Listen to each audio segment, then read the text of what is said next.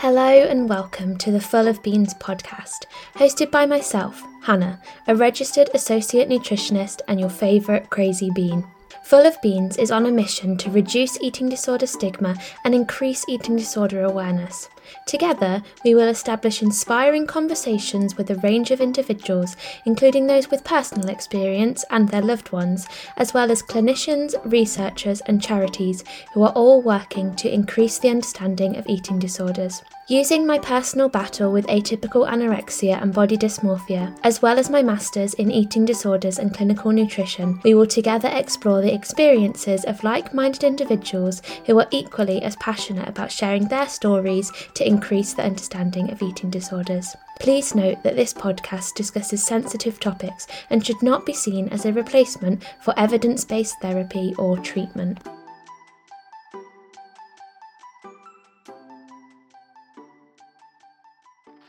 Today I am joined by James Downs. James is an eating disorder and mental health activist who works with the Royal College of Psychiatrists, NHS England, and Mind Charity, as well as being an ambassador for MQ Mental Health, a mental health charity which aims to increase understanding regarding mental health problems so that one day they can all be prevented. James joins us today to discuss his recovery and journey of self discovery away from his eating disorder, including his love of yoga. We will also be discussing his incredible work work for eating disorder awareness and a range of eating disorder topics. Hello, James. Hi, nice to be on your podcast. How are you doing today? I'm all right, thank you. I'm a little bit tired, but I suppose that's just lockdown fatigue yeah. getting to everybody. But I'm all right, thank you. I'm quite looking forward to talking about eating disorders and mm-hmm. all sorts of other subjects. Yeah. I'm also a little bit ambivalent about it because I talk about my experiences a lot, mm. but often that's for a really specific audience. So I'll yeah. know I'm speaking to clinicians and I need to give these points, or policymakers and I need to give this message. So it's a bit more personal, I guess, mm. today, and that feels a little bit more vulnerable.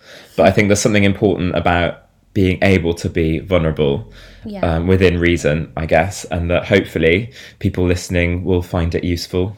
Yeah, definitely. And I think you're right. By you putting yourself out there and being vulnerable, I think that lets other people listen and connect with you and gives other people the chance to share their story, maybe if they've not been able to before. I agree. And I think that we hear quite a lot of similar stories about eating disorders. Or certainly when I grew up, I only thought there was one kind of eating disorder that affected one kind of person. So I think it's part of my mission to get it out there that eating disorders can happen to anybody, whatever they look like, whatever they sound like on a podcast, uh, and that you know, eating disorders are very varied, and we have to redress that balance, I guess, of what the stereotypical view is of an eating disorder. Yeah, sure. So, just to start us off today, did you want to start by, I guess, giving sort of a brief story of your eating disorder and yeah, I think like a lot of these stories, it's quite long and complicated, and I don't want to go through all of the ups and downs of it, and certainly not just the downs, because I have learned a lot from having had an eating disorder. And mm. I was first diagnosed with anorexia when I was 14, 15 years old.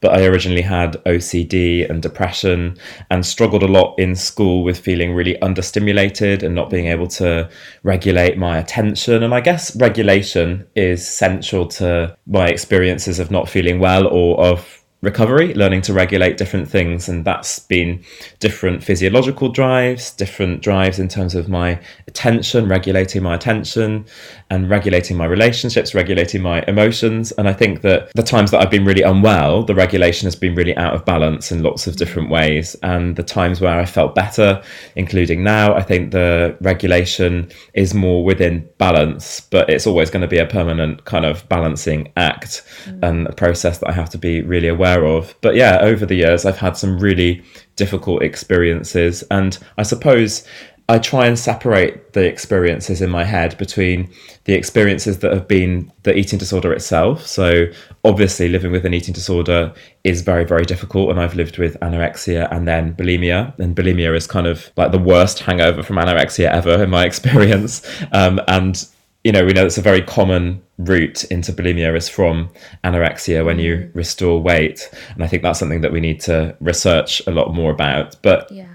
I think that my experience of the actual eating disorders has been really awful. And I'm going to be honest about that. But then on top of that, I think I've had difficult experiences in terms of treatment, which actually haven't really been to do with the eating disorder. So, mm. you know, it's bad enough to live with a mental health problem. But then, if you then have difficulties with trying to access help, or you have really painful experiences of not being able to get help, or having help that is the opposite of helpful, then that's another problem in itself. So, I've actually had quite a lot of experiences of traumatic events or difficulties in healthcare settings that have not been the eating disorder itself, but they've been as a result of having an eating disorder and needing to get in those right. Healthcare settings. So I guess I try and separate those out in my head because actually feeling trauma from my experiences in healthcare isn't the same as the eating disorder, but we know that often these things happen together. And I mm. think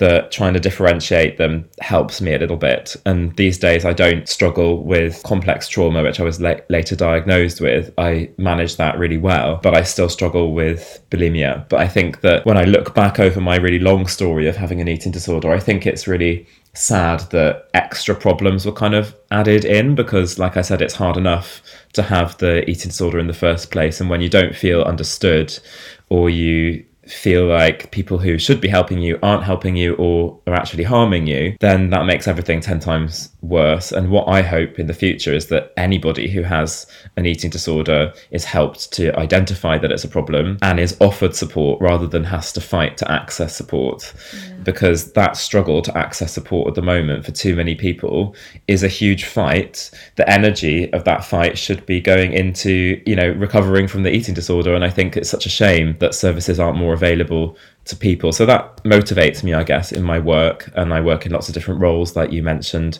with different organizations to try and improve things. But sometimes it gets quite depressing that change doesn't happen yeah. fast enough. And, you know, I was diagnosed 16, 17 years ago, and I would have hoped that things were better now. And they are in some ways. But actually, the number of people with eating disorders is increasing. And we've seen that, mm. especially over the last year with lockdowns. So it's all a really big complex subject and the lived experience of it can be really complex as well yeah. but so is the policy and i think sometimes that can feel really overwhelming and it's hard to know where to start when you talk about your own experiences especially if you've had them for a long time but it's also hard to know where to start in improving the system to help people yeah. and so if we just talk a bit more about you which i know it's not something that you're keen on doing but when did recovery start for you and what did that look like i know we've spoken in the past about your self-discovery with yoga was that was yoga the cure like quote unquote cure or was it something more as part of your recovery yeah, I think that yoga has really helped me, but it's not been that easy story of, oh, I turned up to a yoga class and then I became enlightened and I no longer have an eating disorder and, and that's what we everything's expect. great. I'm sorry to disappoint. But yeah, it's a lovely sort of narrative, isn't it? Yeah. And we love these stories of transformation and overcoming and all these things. And I think that that's the acceptable mental health story, and it's the one that the media loves.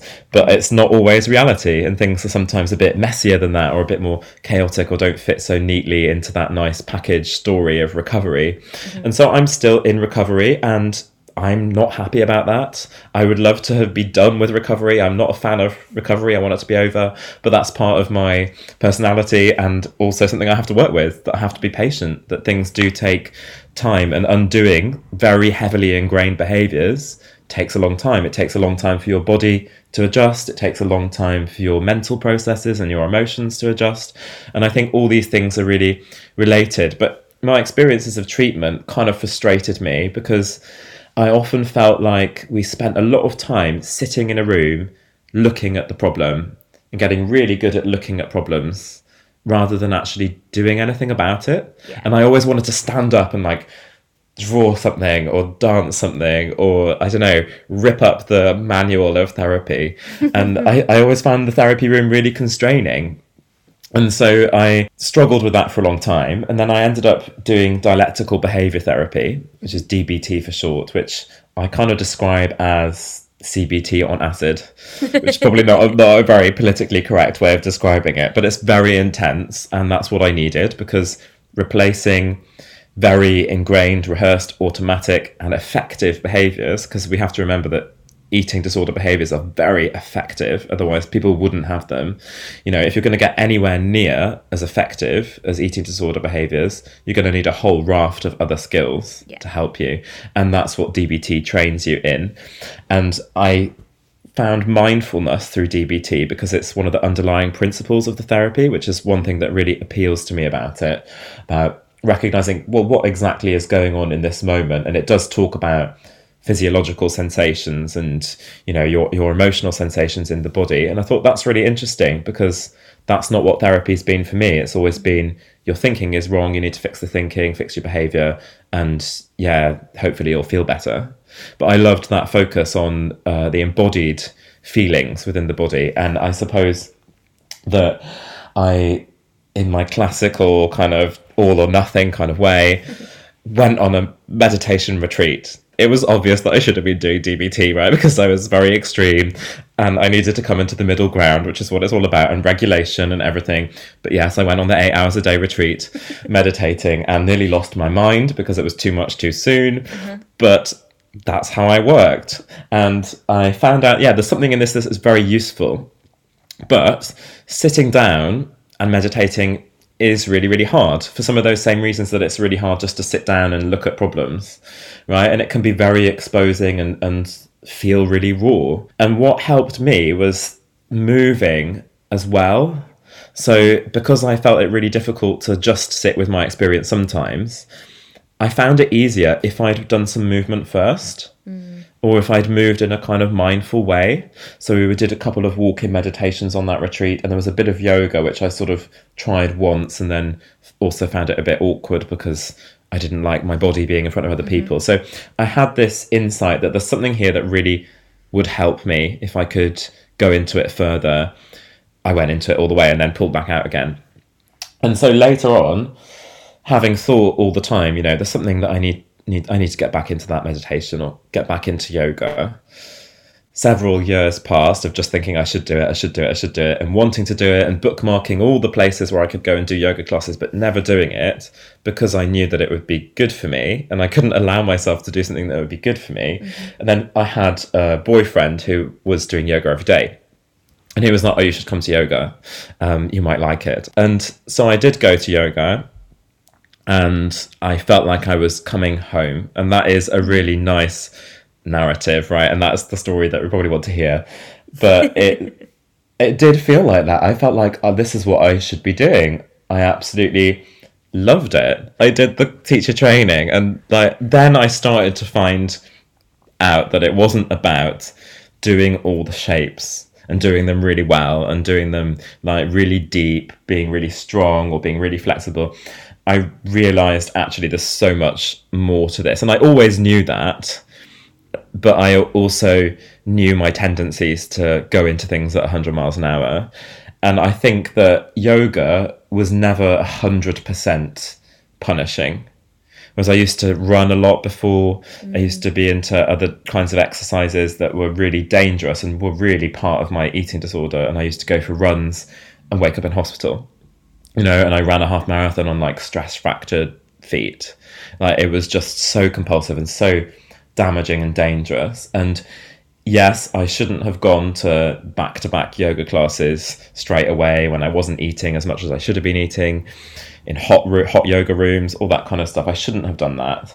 But at least there was somewhere in the mix with yoga that was saying you don't have to be pushing yourself all the time mm. And there's always a relaxation at the end. And that was the really hard bit for me. But I still did it. I still let myself do that, even though I felt like I had to earn it by doing really well during the class. And I think that becoming a teacher and teaching, my messaging is all about not having to go further all the time, not having to earn anything, because yoga tells you that you're inherently whole and worthy and that you don't have to earn rest, that you don't have to be performing all of the time, and that the measure of yoga is not what it looks like. It's all about your connection with yourself. And we know that connection is sometimes really painful. We don't always feel really good. And to come into your body and feel your physical sensations and your emotions, because emotions are called feelings for a reason, we feel them in our bodies. That can be awful. That can be re- that can feel really mm. difficult. But if we decide that we're going to shut off our bodies because we don't like some of the feelings, then unfortunately we're probably going to shut off most of the feelings. Yeah because it's like you can't have separate channels for your emotions. I tried to squash all of my emotions for a very long time, and anorexia was very convenient for that because when the body shuts down physically, you don't have to feel as much. Yeah. And that probably at some point saved my life in some ways because I couldn't cope with those feelings, mm. but it really risked my life in other ways. But allowing all those feelings to come back in meant that, yes, there were some really painful ones but there were also really joyful ones and really fantastic feelings in my body that I had not allowed myself to have, you know, either. So I think that yoga has been really important about connecting with my body as a vehicle. You know, our bodies are our vehicle for our whole lives. And so we better get to know them, I suppose, is mm-hmm. my attitude. But it's not about controlling them, you know, or I need to be the master of my limbs or the master of my body or the master of my mind. It's as much about I can't really control half of the things that I'm thinking or feeling in this moment. Maybe if I look at the bigger picture, I can try and put myself into a zone where difficult feelings are less likely to happen, but they're never going to stop. And so I suppose yoga helped me to feel safe in my body when I'd felt fundamentally unsafe for so long. It helped me to realize that I can tolerate and regulate emotions even if I don't like them and that things pass and all these really helpful things that you know dbt had introduced me to a lot of these ideas but then said off you go do it yourself at home whereas yoga helped me to put it into a bit of a structure but it's just i am fascinated by what i can find even in really small movements mm. which is a huge change for me because i was always like i'll only pay attention to my body when it's shouting out at me in pain which is what a lot of people do when they're stretching a lot. You know, they're waiting to feel the stretch. I'm like, actually, I can choose to pay attention to that, that really small, mundane movement in my body. And that is so liberating mm. when it was always the other way around. And that's a real massive psychological change for me that's not about extremes, it's about being in the middle ground. And I guess that's one of the big lessons in my life. And that's the same with relationships, same with food and eating and diet and exercise and libido and all these different things and attention. So I guess that regulation and coming somewhere into the middle ground has been my recovery, but it's involved discovering things about me that I didn't know and discovering different activities. Like I would never have thought that I would be a yoga teacher if you'd have said that when I was younger. And now I teach dance as well. Like I was the most awkward, geeky teenager ever, and now I'm like teaching my barre classes and like getting funky music on in front of everybody, and I don't care at all. and that is so empowering. And I think that there are some things that I've been noticing recently that are just so different from when I was younger. Like somebody was asking me about being weighed the other day. I love being weighed because I'm just so happy that I can do that and not care about it. Yeah. And it shows me that change is possible mm-hmm. and that you can be a million miles away from where you were.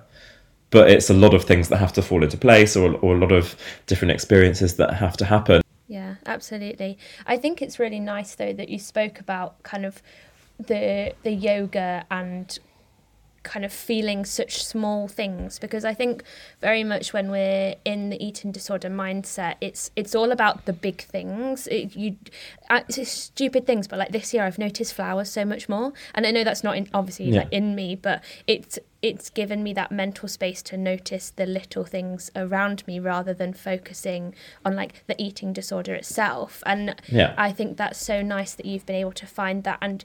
I guess another thing is that when we are in that eating disorder, you you are the eating disorder as well. Like James is the eating disorder, whereas having that time of rediscovery allows you to find who you actually are and who you want to be rather than yeah. anorexia, bulimia. It's such yeah, it's such an important point because I spent a lot of time feeling like nobody ever saw me as anything other than an eating disorder Yeah. and being completely defined by that in other people's eyes. Mm. And I think that that is so difficult. And it was a really long time before anybody asked me, What do you want your life to be like?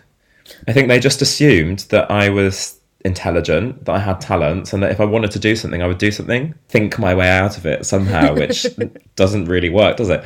And often, you know, I'd go into A and E, and I was a medical student for a while, and they would say, they'd see it on my records, "Oh, you're a medical student. You know what you're doing to yourself.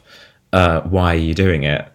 And I was like, yeah, I can explain exactly what happens in the potassium level in the body and everything, and I know exactly what's going on. It doesn't make it any easier to manage. In fact, it makes it worse because I know exactly what's happening and I can't do anything about it. Yeah. It's so disempowering, and you lose your feeling of agency. And it's like, well, I don't have any power over this, and nobody is seeing me as anything more than this, and asking me, well, without your eating disorder, what would you want your life to be like? The only conversations that I had were around if you carry on with your eating disorder, your life will be terrible or you won't have a life. And it was always very, and I think that it was such a negative way of viewing things. And what I would have loved would have been somebody saying, What would your life be like without it? Or what would you want? And then somebody helping me to feel that that was possible because I couldn't even dare to think of what life would be like without the eating disorder because I thought, well, no point thinking that because I'm never going to get there. And I think something about recovery is that people have to think that something is achievable for them.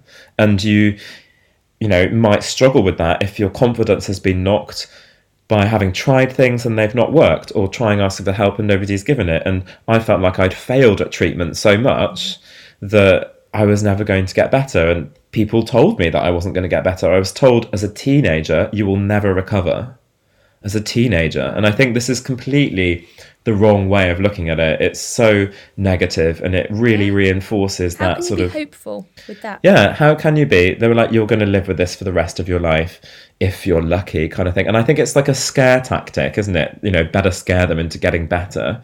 Scaring people into getting better, I don't think works. I think it's a real fear based tactic.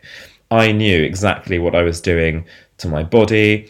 You know, telling me that all the children in Africa are starving didn't help either because I just then felt really awful. And I think we have to be positive about it and, you know, not unrealistic because that's on the other hand people saying oh well you know you're bright you'll be able to be fine or you're the expert which is what i get now. I'll go for help now. "Oh, well you're the expert really. And i'm like well that doesn't mean i don't need you to care for me you know? I'm, i know i've written the guidelines but like please please help me. Um, so I think we need to be much more positive about it. I would call you out a little bit or challenge you on the eating disorder mindset or mm-hmm. me being in the eating I mean what is the eating disorder mindset? I suppose I've always seen it as, and I'm, maybe this isn't the same for everybody, but my thoughts when I am deep in my eating disorder change, and it's I become so much more rigid, so much more controlled. I feel so much more kind of caged in and lack the flexibility to just do whatever I want to do. And another thing for me, I would still say to this day now struggle with compulsive exercise. Mm. And I know when I'm, let's say, finger quoting marks again, in that eating disorder mindset, exercise is everything. And if anybody gets in my way, then go like leave me alone because I've got to do this. And if anybody tries to touch my food or make me food or say let's go out for food, I can't Yeah. but then when I kind of move away from that, I feel a lot more flexible. I Yeah. am I'm I'm Hannah again. I'm Yeah. who I want to be. Yeah, this is really interesting, and it's one of my interests in terms of treatment and research and everything. I think it's difficult for me when people say, "Oh, well, when when you're in the eating disorder or the you know you've got that eating disorder voice or something," as though we're talking about the same thing for everybody. Because, like mm-hmm. you've said, you've talked about your experience and your experience of that, and that's your experience. But for me, I, I've never had an eating disorder voice or something, which a lot mm-hmm. of people do talk about, and a lot of clinicians talk about the eating disorder voice, and that's an area of research that I think needs to really be looked at because I think the eating disorder voice really helps carers, especially, and I think that it probably helped my parents to think, okay, that's not James, that's the eating disorder talking. Mm-hmm. Yeah, but for me, I've never felt that I've had that eating disorder voice, and people telling me that's the eating disorder talking, sort of like, well, I you're putting that on me, and that's not what I mm. feel. So I think that that's really important to think about how that's individual for different people, and Yeah. that's the, that's goes for the whole of treatment, doesn't it? Really, thinking about you know what Absolutely, are people's real experiences, but assuming that somebody else has the same experience. I'm not saying that you did, but it's a way that we talk, and sometimes it Yeah, kind no. of gets a bit sort of of an assumption that everyone's going through the same thing and like my experience of anorexia would be completely different from somebody else's Mm-hmm. possibly or or bulimia and it's back to that point of eating disorders being being really different and really different for different people and that has to be remembered all the time i think that's sort of got to go over everything with regards to like that eating disorder voice for me it was a way of kind of being able to identify myself as a distinct body i guess from the eating disorder because i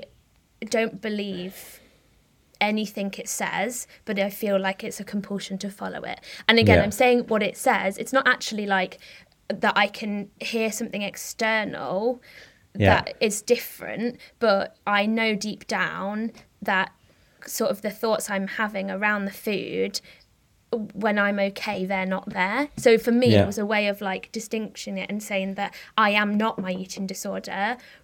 I am something separate, and this is something that's happening Yeah. to me. But there will be a point where, and I think this is the thing as well. I've spoken to so many people about this in recovery. Like everybody expects that when you are in recovery, you're never going to think distorted thought about your body, about food, about anything ever again.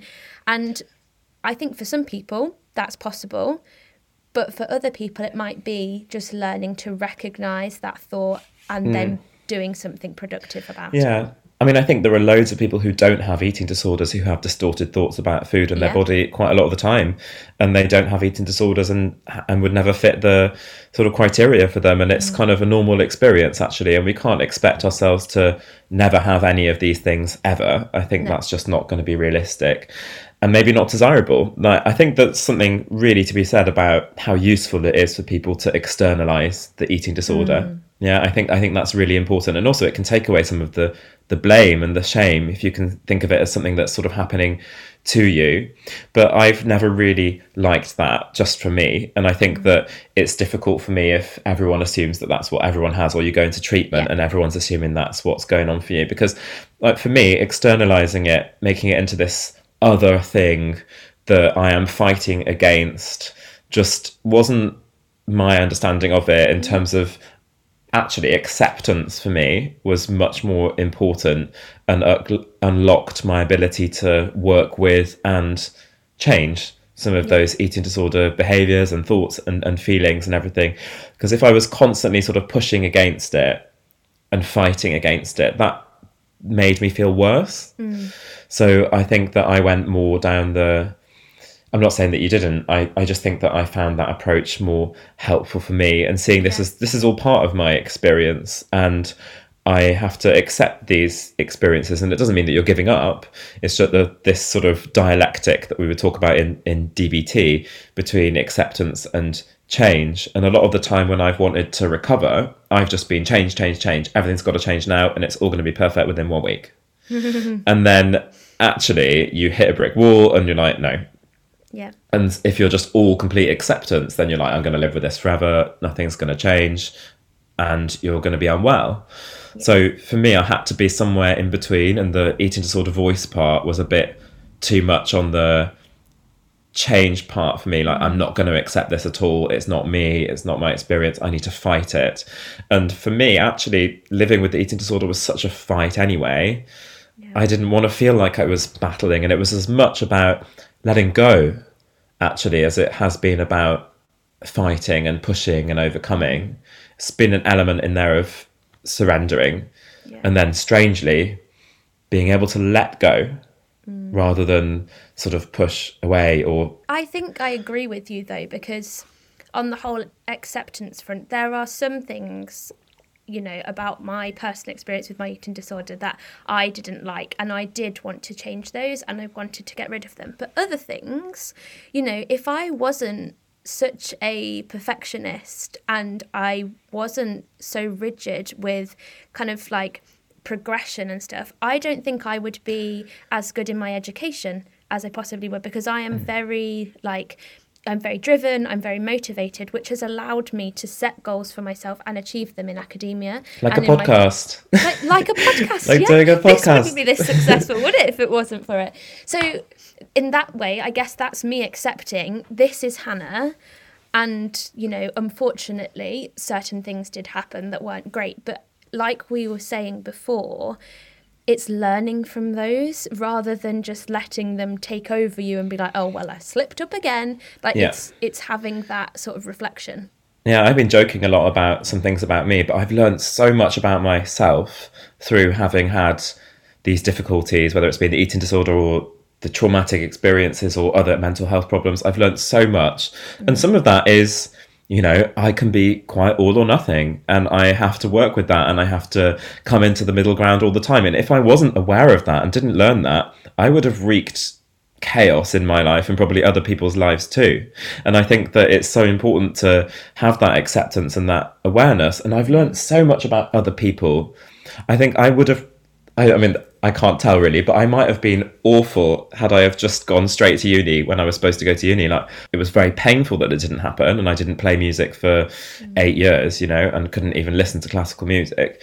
But how arrogant maybe would I have been if that had been me?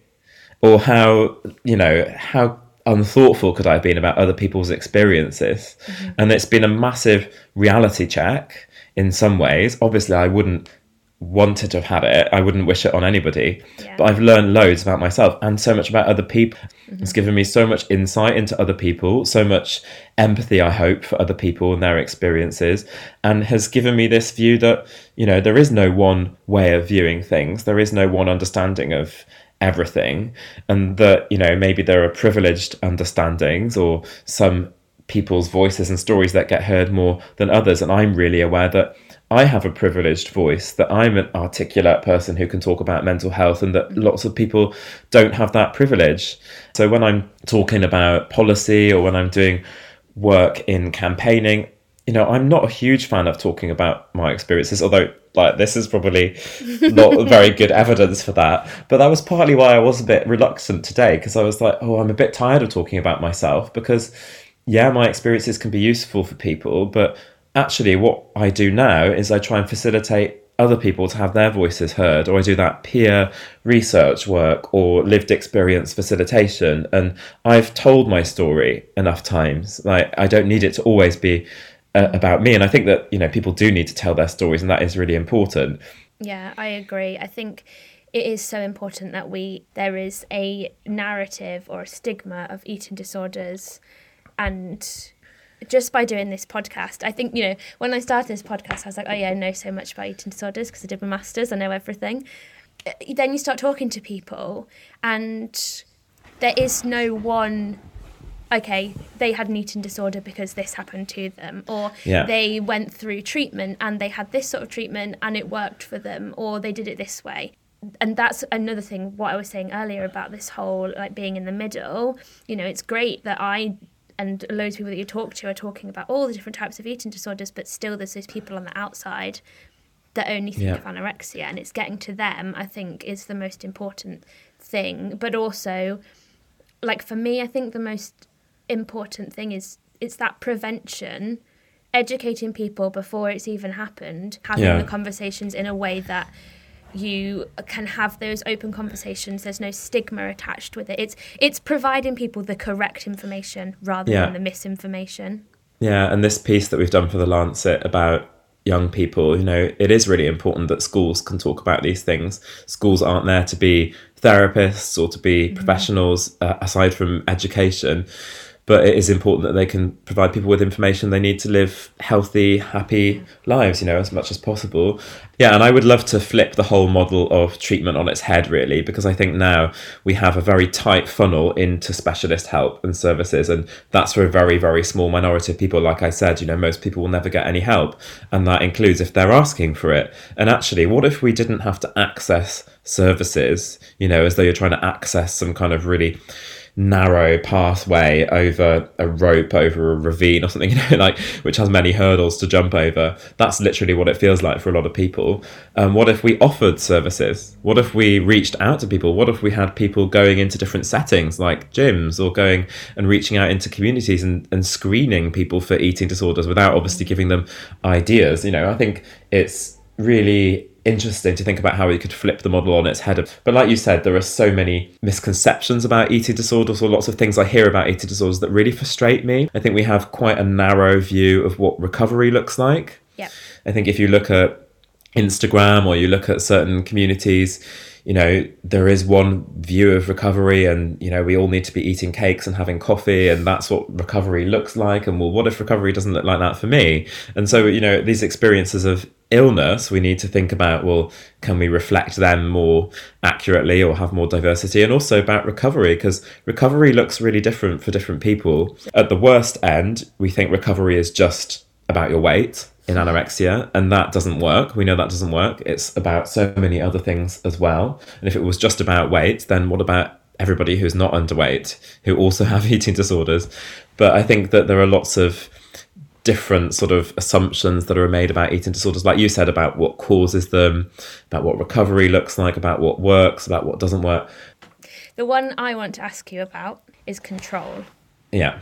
Just dropping that one in and waiting just, for me to explode. Yeah, I'm just, you know, I'm just waiting for you to backfire. I think a lot of people think that eating disorders are about regaining control or feeling out of control and the eating disorder is one thing you control can control and I've heard about that a lot during COVID in that we are living in a society where everything is you know we can't even control whether we can see our friends people have said that eating disorders have increased because you can control what you eat so what is your opinion on that yeah I think it's subtle so like most things i think it's subtle and that's been the education of my life is that things aren't black and white like all these different yes. examples that i've given and that's my main message here. The thing that really gets me about this narrative is when people say eating disorders are all about control. Because nothing is all about anything for, for a start, but it really, really frustrates me. Because for me, yeah, when people say, oh, you need to feel like you're in control, well, I'm like, well, control isn't a feeling. Mm-hmm. So if we're talking about this emotionally, it's not about needing a feeling of control. It might be about a, a, sense that you're in control or a thought or a belief that you're in control. But if we're looking at that from an emotional level, then what is it really about? And I love emotion focused approaches to therapy. It's kind of like what I was saying, like instead of just thinking about it or sitting down and looking at the problem, what are we feeling and, and what's the embodied experience like? And I guess for me, if it's all about anything, those ways of controlling food and body and exercise and all kinds of other things, especially as somebody with OCD, that isn't about control. It's not all about control. It's about safety and a feeling of safety. And safety is one of our core emotional needs. If you look at emotion focused therapy, for example, it's one of the core emotional needs is to feel safe, safe from threat, or for me, safe from very difficult feelings in my body. So, the way that I was controlling my body, controlling my food, controlling my behaviors, that wasn't all about control. That was control in order to not feel fundamentally unsafe. Yeah. And it was a fake, it was a false sense of security that I had. It wasn't real necessarily, but I don't know, physically it was, it was, it worked. Mm it just wasn't sustainable. It was, you know, it was going to damage my health over the long term, and it was yeah. very, very risky.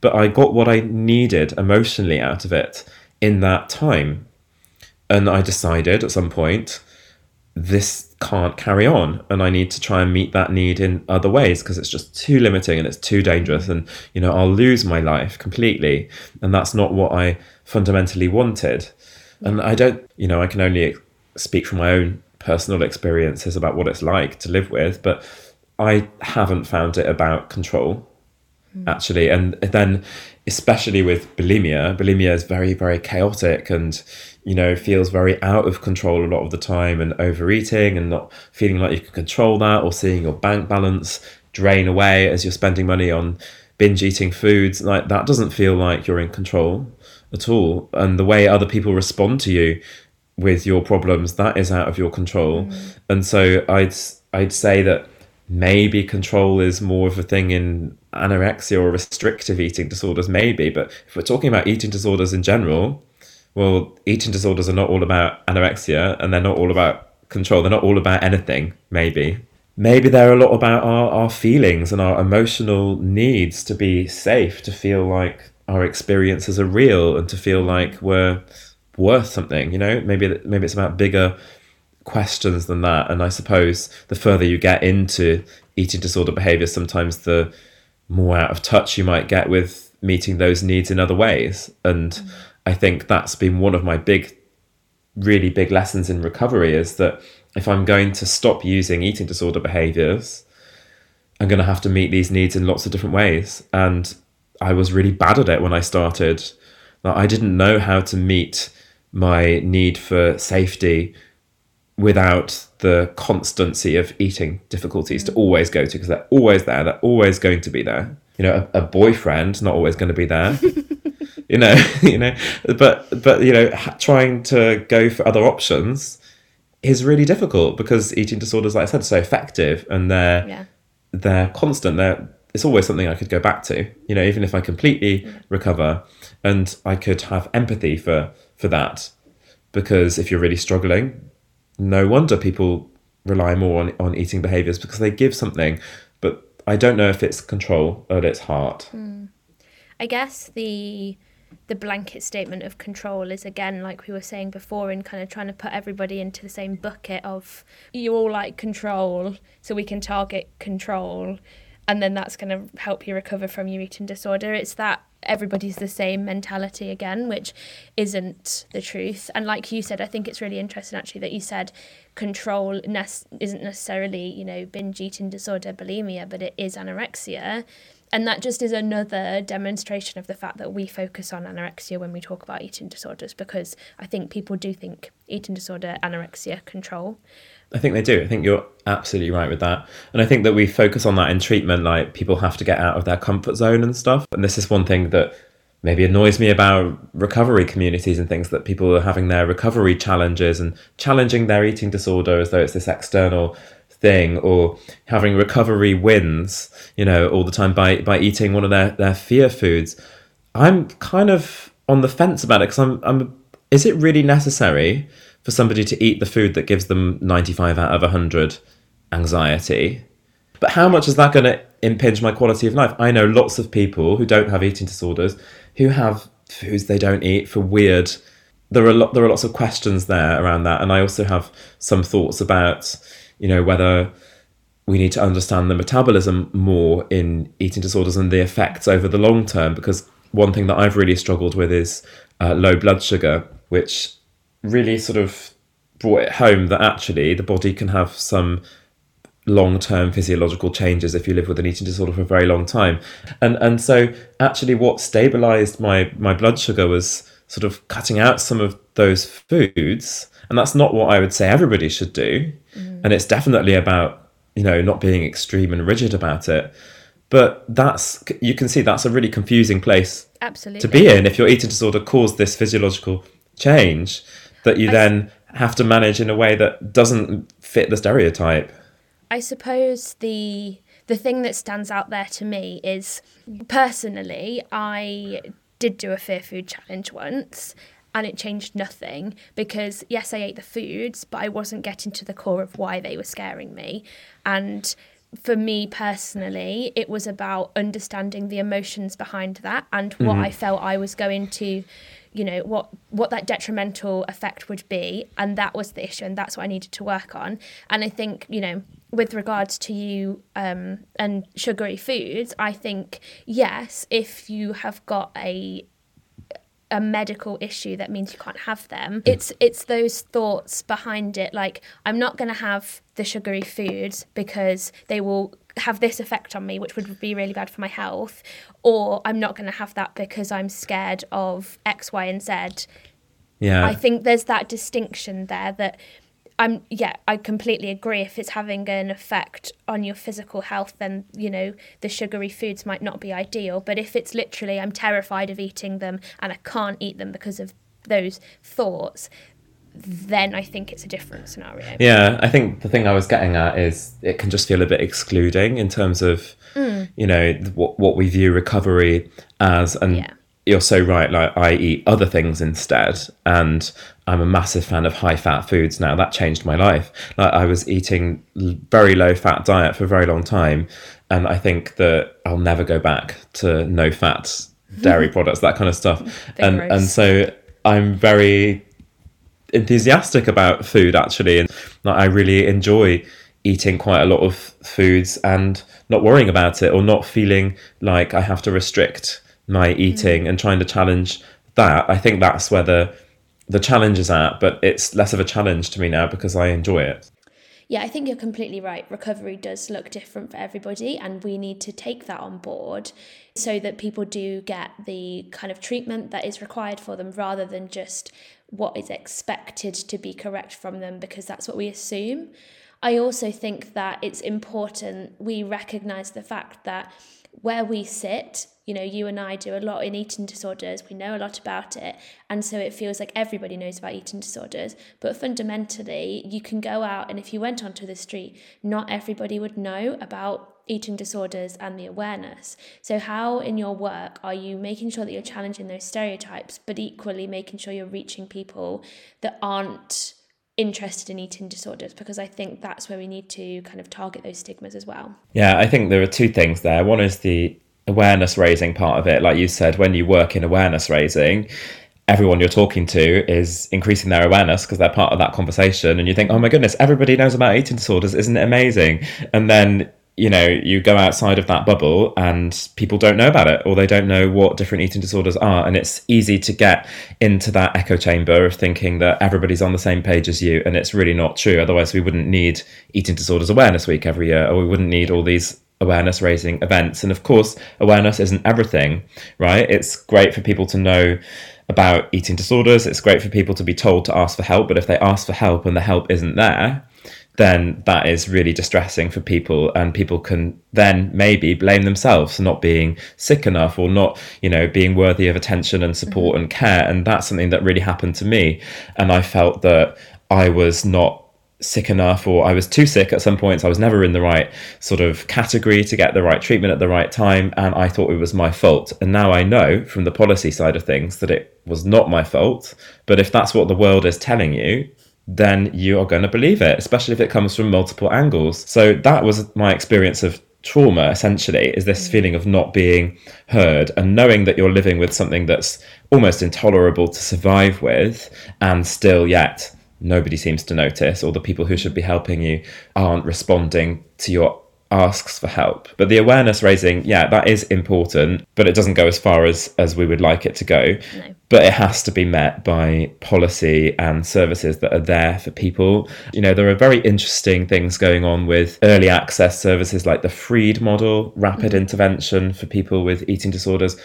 But that is the extreme minority of people, and we can't get carried away with thinking these examples of good practice are reaching everybody because they're really not. And actually, the London School of Economics analysis, the most recent one, said that you know, one in four people with an eating disorder will ever get help. Um, and that is just such a shame. And we think that we're doing such great work, but when we step outside of that bubble, most people with an eating disorder don't get any help at all. And of course, there is help out there. And I would always say to people to go and ask for it, but really don't take it personally in terms of the, the blame and who's the problem or what's the problem, because the system, unfortunately, is inadequate in a lot of places and I've seen that from the inside. So one role that I have is with NHS England in a particular committee that's implementing a report, recommendations of a report that was made in 2017 and this is called the Ignoring the Alarms report from the Parliamentary Health Ombudsman, which is particularly related to one case of Averil Hart. And it's a very, very sad case where unfortunately she died as a result of clinical neglect and problems in the system. And this report says, you know, there are these big holes in the system. This implementation group, you have to go and fix it and implement these recommendations. Now, this report from 2017 is what, four years old? And so far, none of the recommendations have been implemented. Wow. And I sit on that group, the implementation group, as somebody with lived experience, trying to make sure that you know, these decisions have patients at the heart of them. And it's so difficult sometimes to go to those meetings and think this is called an implementation group. What have we implemented? And whilst we have little steps you know we do make little bits of progress. When you take a step out of it none of the recommendations have been implemented. So i think it's easy to get carried away in little bits of progress and little bits of hope. And of course we want to be really hopeful and think you know how can we celebrate good practice where we see it but the bigger picture is worrying. And I just co wrote a paper for the Lancet Child and Adolescent Health about eating disorders during the pandemic and how, with children and young people, the rates of eating disorders presenting, especially in emergency settings, you know, they're going through the roof, and we don't have the response that we need to that. And a lot of it comes down to money and a lot of it comes down to politics. And as you can tell, I could go on about this all day and it makes me very passionate and actually makes me quite angry. But what makes me angry about it is that it could be different. Yeah. Like, we really could do things differently. We could have more resources put into eating disorders that could change people's lives because, yes, we need more research into eating disorders. The efficacy of treatments that we have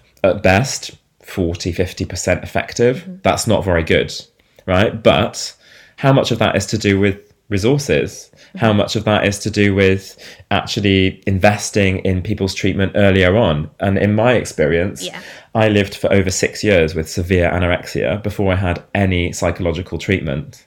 And a lot of that time, I was told that I was too underweight to have capacity to engage right. in treatment. And I wonder if I'd have had some early intervention, how much money would have been saved in the NHS because I was a revolving door patient in A&E. Each time you go in, thousands of pounds. Yeah. And I think how expensive is therapy really compared to that? So I am really passionate about this because I believe it could be so much different. And we could tell a really positive story about eating disorders recovery, eating disorders treatment. As you know, there are loads of professionals out there who are so passionate about their job. Mm. There are loads of people with lived experience with so much to share with other people. And we need to help people to share these positive messages, to share what works. And that requires big thinking and thinking outside these little tiny silos that we have. And we need to have a massive rethink of how much of a priority this is for society. Yeah. We need to think about actually listening to people and people with lived experience have been saying for ages things need to change. You've interviewed wonderful campaigners and people who are, who are really passionate about this too. And that is a source of evidence, that is data that is people saying, you know, things need to improve and it really needs to be listened to. It's the same with treatment. If people have to wait over a year to see anybody, how can they be expected to suddenly be ready for therapy yeah. when they were ready when they asked one yeah. year ago you know so i think i think there are so many problems with that and we have these systems and treatment models that say you know you've got this many sessions you've got to be ready when you start and actually you know services have to meet people when they're ready or we have to have systems that can flex in that kind of way so i think but i think that we need to have these big ideas and ultimately it has to come from a passionate and positive place yeah. and when i do my work it would be so easy to be confrontational in meetings mm-hmm. or to bash services or say you know oh gps they need more training because they're awful they're not people are doing the best that they can with yeah. the resources that they have I firmly believe that, and that's what I re- believe about recovery as well, and that's what I believe about living with an eating disorder. People are doing the best they can with the resources they have. We just need to really rethink the resources that are put into this area because it could change lives. I could have had a different story where I recovered earlier and where I didn't have to live with so many years of pain and so much loss. And I think I want that to be possible for anybody in the future. So all the awareness raising is great, all the policy work is great, but we have to remember the scale that we need and we have to be ambitious about it and we have to try and think about how can we connect together to make a bigger movement for it because little me individually on my own going to a meeting is okay but when we join forces together we can reach more people and amplify that kind of message. So hopefully that's hopeful enough and not just a really neg- a negative kind of story because I, I firmly believe it can change and I really hope that it does. Yeah, I think you're completely right. I think I spoke about this with Hope as well, in the fact that awareness is fantastic and brilliant, and we do need to have people talking, but it's having something for people to then go to when they do mm. then talk. That's the important thing. And I think for me, where I sit, it's that almost normalisation of the behaviours in society because we have become you know, eating disorders, like you say, are increasing, and I think disordered eating, especially, is it's it's just normal now.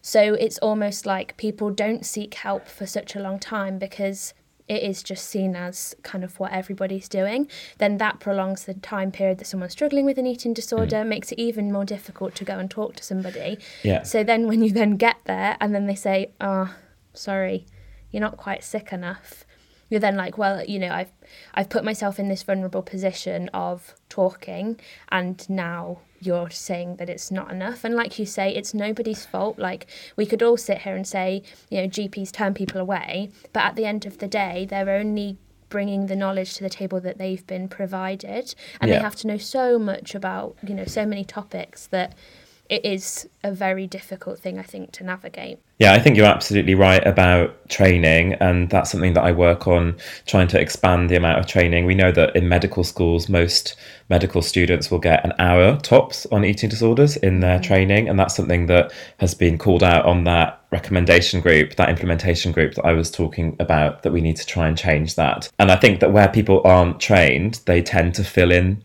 their knowledge, you know, gaps in their knowledge with stereotypes or yeah. their unconscious biases about what they think. And that is as good as going to anybody in society and just hoping that they might know.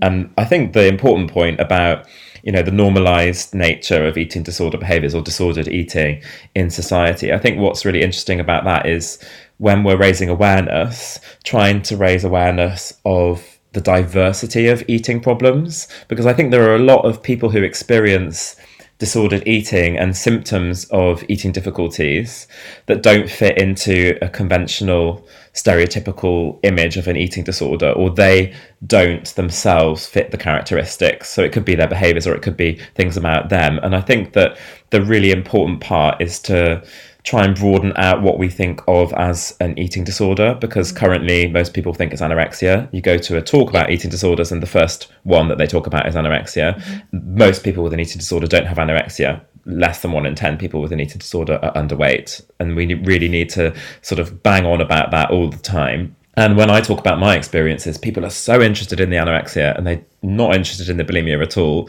And they look at me now and they're like, oh, you're recovered. How did you recover? And I'm like, well, who said I was recovered just because I gained the weight. I recovered from one element of one eating disorder. What about the rest of it? And I think that I worry about people who don't fit the conventional stereotype that we are trying to change. But it has been decades of saying that eating disorders are skinny, white, teenage, middle class girls. Yeah. And that stereotype doesn't help girls doesn't help anyone really you know it doesn't really help anybody because most people are not going to be that stereotype. But what about the guy in the gym who is there every day exercising on injuries and still exercising and only eating very prescriptive food and those protein shakes? And you know do they even think that they might have a difficulty with eating and we don't know because society is telling them, well done, you're smashing it, you're going every day, that is absolutely ideal, good on you. And do we know how they might feel if the gym suddenly closed? Well, maybe we do now because we have the lockdown. COVID, yeah. um, but, you know, what about that rigidity? What about that psychological inflexibility that might come with that? Isn't that one of the very symptoms of an eating disorder? But it doesn't necessarily fit the characteristic, you know? So I think that we need to think about it from the professional point of view, like you said, but we also need to think more broadly in society about challenging what we think is healthy because actually I'm worried about my friends who go to the gym every day. I used to go to the gym every single day before the first lockdown and I didn't want to be there and I hated it. I spent most of my time on Twitter probably, but like I just really felt like I had to and it was compulsive and it was not good for me and when the lockdown happened, I was distressed. Yeah. Because I couldn't go to the gym. And then I realized this is not normal.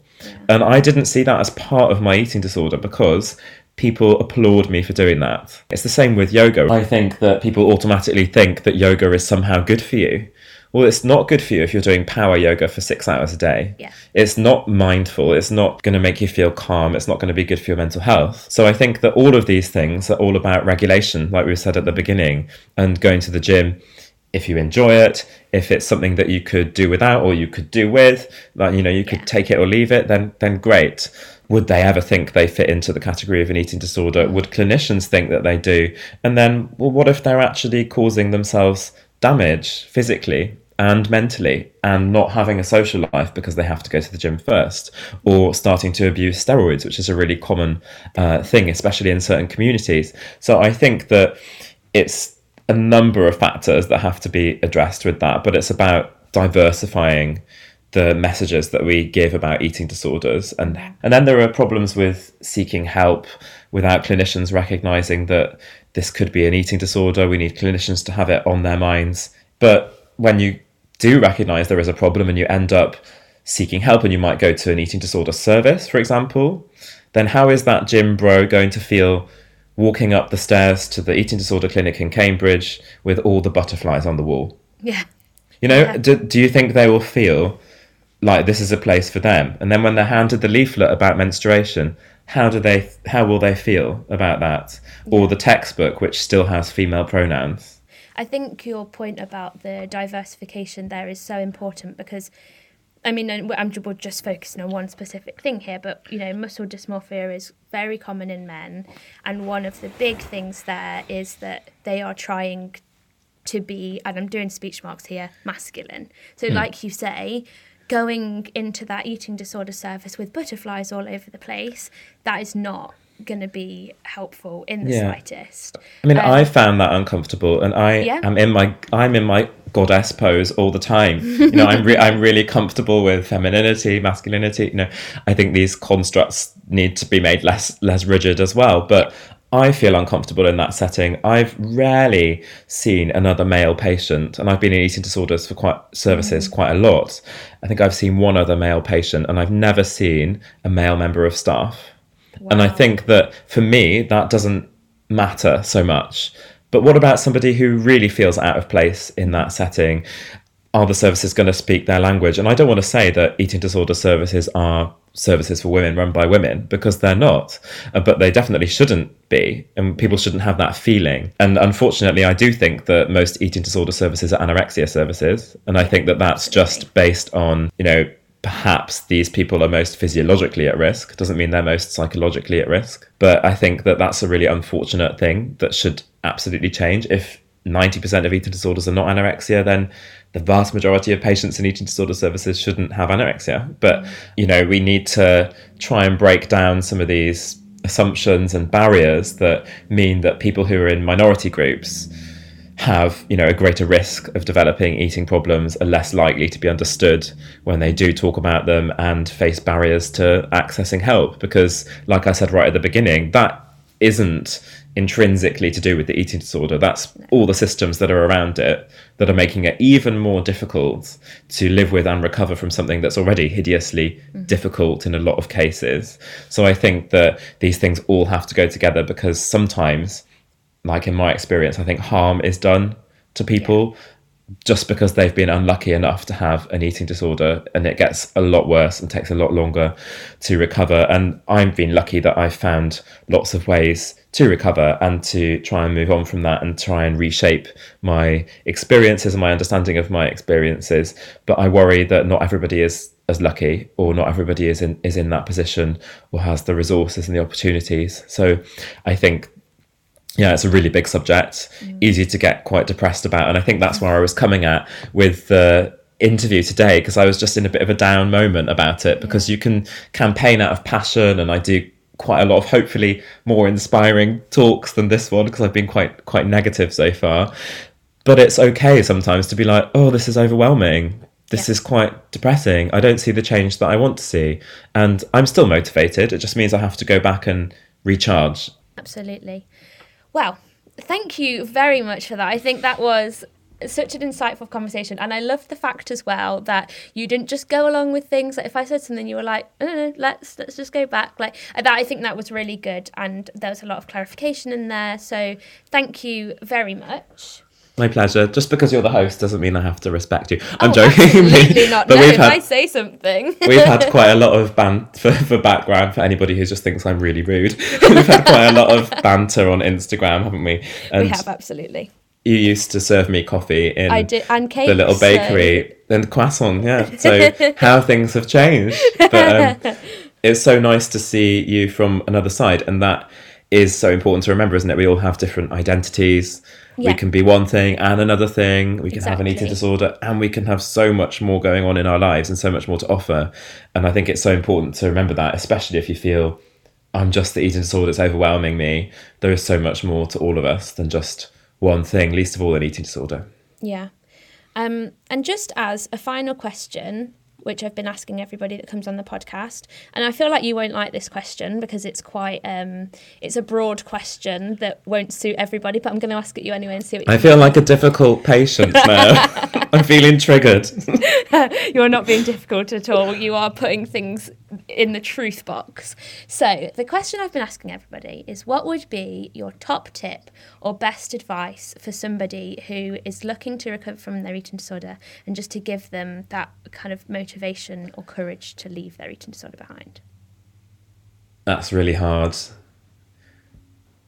Ending on a hard question like that. I guess leaving your eating disorder behind sounds really easy, doesn't it? And we know that it's not. And I suppose I'm a bit torn because I would love to say, go and ask for help and it will be there. And there are things that can help you, and there are people out there who can help you. I mean, there are people who can help you. It's just really difficult sometimes to find them. Yeah. And I think I want to say that, and I don't feel confident saying it because there's so much more work to do. And I don't want that to come across as negative in terms of don't go and get help or, you know, everything's terrible because everything isn't terrible. It's just, I hope that comes across as validating that if mm-hmm. people go and ask for help, which is what I would say to anybody, then if you don't get the help that you feel that you need when you feel that you need it, that is not your fault. That is because there are big systemic issues which I am becoming more and more aware of and think really need to change. That is not anybody's fault. So I would encourage people to go and get help. I suppose, in light of all those difficulties with the system, I think it's so important that people mobilize as best as they can other support. So that's outside of the NHS, whether it's friends, family. Now it's easy to say because not everybody has friends and family all around them all the time that they can reach out to. And I felt extremely lonely a lot of the time during my experience of eating difficulties and treatment and things. And it can be so hard to reach out. And I hope that the burden isn't just on people who are struggling to reach out.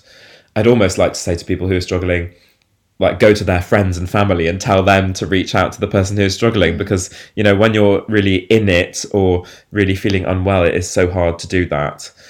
And i don't just want to give people a big long list of things to do but i would say try and think about you know whilst getting that professional support is important think about are there any other options? Are there other ways of being creative about this? Yeah. are there people that you can rely on is there anybody that you can rely on? Is there an organisation that you could get in touch with that maybe isn't the NHS? So there are fantastic charities like Seed, Beat, First Steps, so many charities that I could.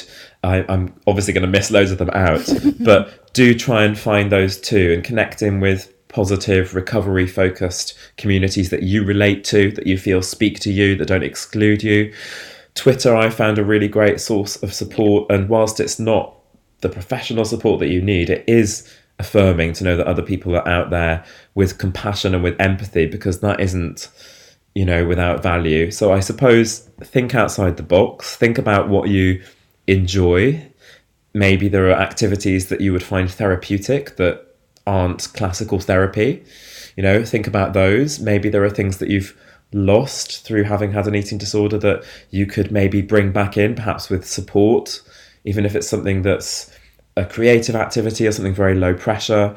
Hmm. And we're always trying to keep connected with those parts of you that are not to do with the eating disorder and remembering that there is so much more to life and that there is a life worth living even if you can't see it right now, and maybe hmm. especially because you can't see it right now, you have to keep that sort of flame of hope alive. So that's a very long answer.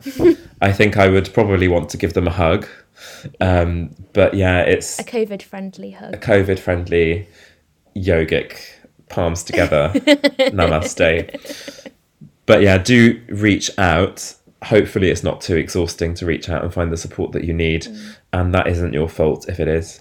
Whilst that conversation with James maybe was quite difficult to listen to, it wasn't the most positive.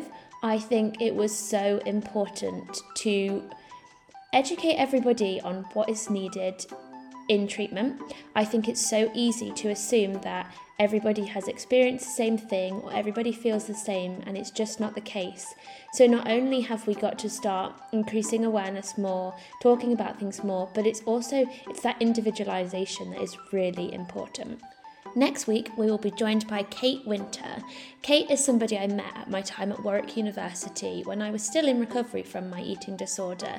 And she has made so many changes in the three years that I've known her in her progression, her love of yoga, and how that has helped her, very similar to James, in to find herself and who she actually is rather than listening to that eating disorder voice. A, a, teacher said to me many years ago when I was still very poorly but I was I was practicing yoga he he looked me square in the eye and he said when you try and control everything you control nothing. Mm. If you enjoyed listening today, you won't want to miss next week's episode, so be sure to subscribe to be one of the first to hear it. Please also like, comment, and share this podcast with anyone you feel that may need support at the moment, not only those struggling with eating disorders, but also their loved ones, as this can be a very difficult time for everyone. Eating disorders are crippling illnesses, and this podcast aims to motivate and inspire individuals along their path of recovery. If you are struggling with an eating disorder, charities like Beat, Seed, and First Steps have great resources.